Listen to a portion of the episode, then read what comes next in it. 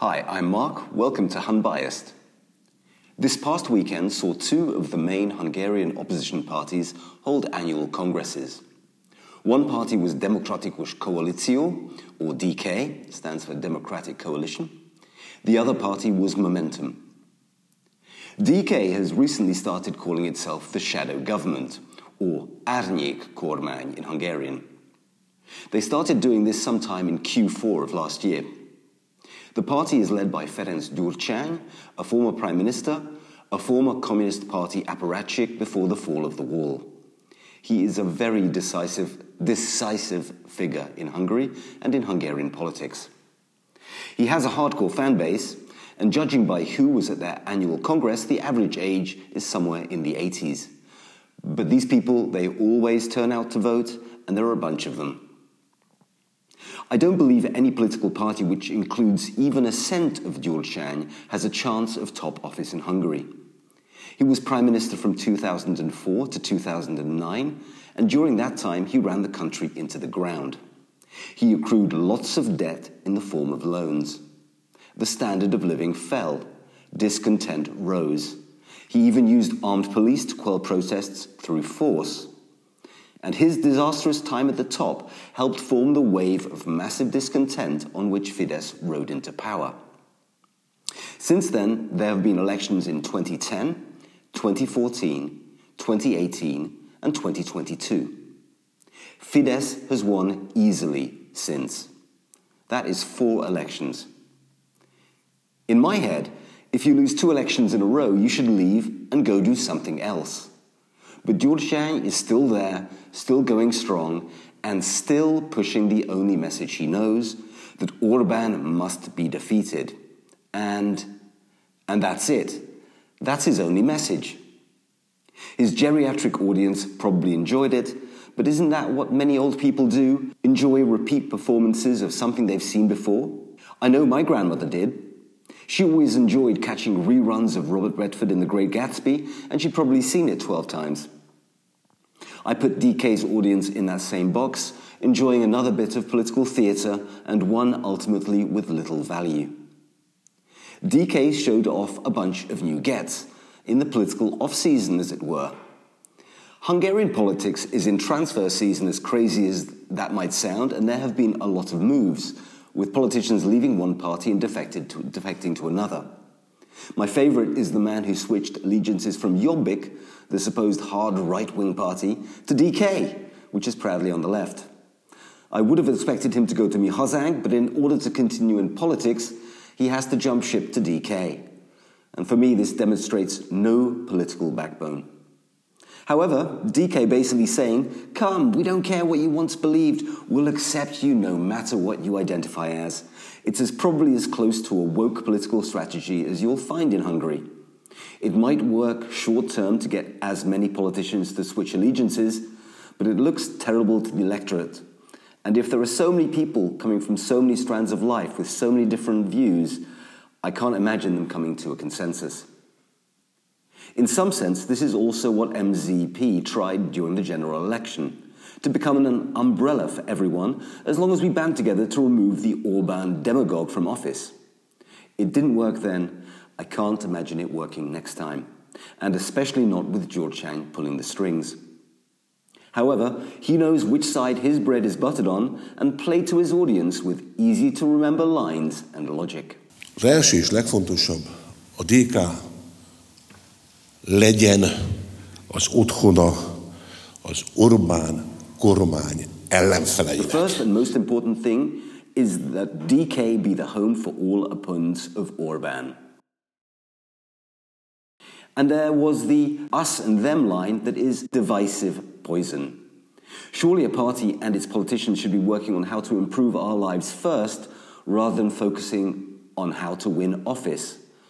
And that's not my sense here. Nem lehet középen állni. Vele vagy ellene. Aki nincs ellene, az vele van. You can't stand in the middle, with him or against him. If you're not against him, you're with him. Over on the Pest side of the river, Momentum also held an annual get together, their national congress. They also showed off a bunch of new gets, But Momentum to me is not much more than a polished brand available Europe wide. It tries to come across as young and connected, but they don't seem serious enough to win. Were they ever to go to the polls on their own, I don't fancy their chances, honestly, against anyone. But I used to live in District 6, and at first, the mayor there was a Fidesz cutout, a disappointing figure who was invisible in the area and even lived elsewhere in Buda. She ended up being replaced by Tamás Soproni from the Momentum Party. And he's been a much better mayor at getting things done there. While I don't agree with everything he does, for example, the virtue signaling this Christmas by turning off the Christmas lights and decorations in the district, that was very disappointing. I think we all need extra happiness in our lives, and taking that away wasn't something that I agreed with. However, when we, when we lived in that district, there we had an issue with the kindergarten our son attended. I tried to get in contact, contact with Soproni. He got back to me. He went out of his way to do something. Uh, he's a good guy. Back to the conference, and one of the party's stars, and I use that term in quotes, is Anna Donáth. She's a member of the European Parliament, and she brought back the overconfident aggression only someone who spends time in Brussels can bring. She spoke about how the party needs to move forward, about how it needs to break with the past. Radikálisan más kell csinálnunk, mint az elmúlt. Magunk mögött kell hagynunk azokat a berögzött mintákat, máshoz nem vezetnek, mint újra és újra kétharmadhoz. We have to do things radically differently to what we have done in the past. We have to ditch those models or paradigms, or it will only result in another landslide for Fidesz. At the same time, she wore her frustration on her sleeve to the point where she was advocating for everything in Hungary to do with the system being torn down. Én ezt a rendszert szeretném lebontani, ami élhetetlenné, embertelennél teszi a hétköznap, mérgezi a hétköznapjainkat, és a gyűlöletet szét mindenki között. Nem, tehát nem csupán arról van szó, hogy kormányt kell váltani, ezt az egész rohadt rendszert le kell váltani, és új alapokra kell helyezni Magyarországon. I want to bring this system down, a system which makes our daily lives unlivable and inhumane, which poisons our everyday, and which spreads hatred amongst everyone.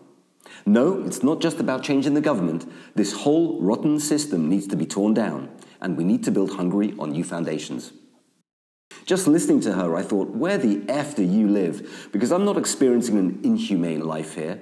There's no hatred on the streets. I'm not walking around afraid I'm going to get beaten up by someone on the bus or something because they might hate me for my politics. I don't see the scores of homeless people as I do in San Francisco. I don't know, where does she live? And then, of course, I remembered she lives in Brussels. What she says simply doesn't hold water. Perhaps it's just political rhetoric, but at the end of the day, what she's saying is a lie to anyone who can walk and look around Hungary. So, who's this message for? most likely her friends in Brussels, where this aggressive let's break everything message seems to be amplified in the echo chamber that is the European Parliament. What she's doing is setting out unrealistic and unattainable goals. And that tells me one of two things about Donáth. One, she either believes what she says and so can't be taken seriously because pulling down an entire system doesn't happen without revolution, or more, likely, two, She's setting out an unobtainable goal because she doesn't want to achieve anything. I mean, she's in Europe. She's got a great job. She's doing just fine. Finally, a third political party made a timid appearance in Budapest yesterday. This was the Communist Party, the party of Kádár, as well as the party with a logo that would work really well on Friday nights at Club Heaven in Charing Cross. They went out to protest. They held up banners and protested for three things down with inflation, down with the war, peace with Russia. I'm very anti communist. I was lucky to grow up in the colourful West. I will never forget how grey Budapest was under communism, not just visually, but spiritually. But what a world we live in when the communists are protesting for peace, while the parties I've just mentioned, DK and Momentum, would love nothing more than to embroil Hungary in an unwinnable war because they've been told it's the right thing to do. It's crazy. That's all for today. More tomorrow.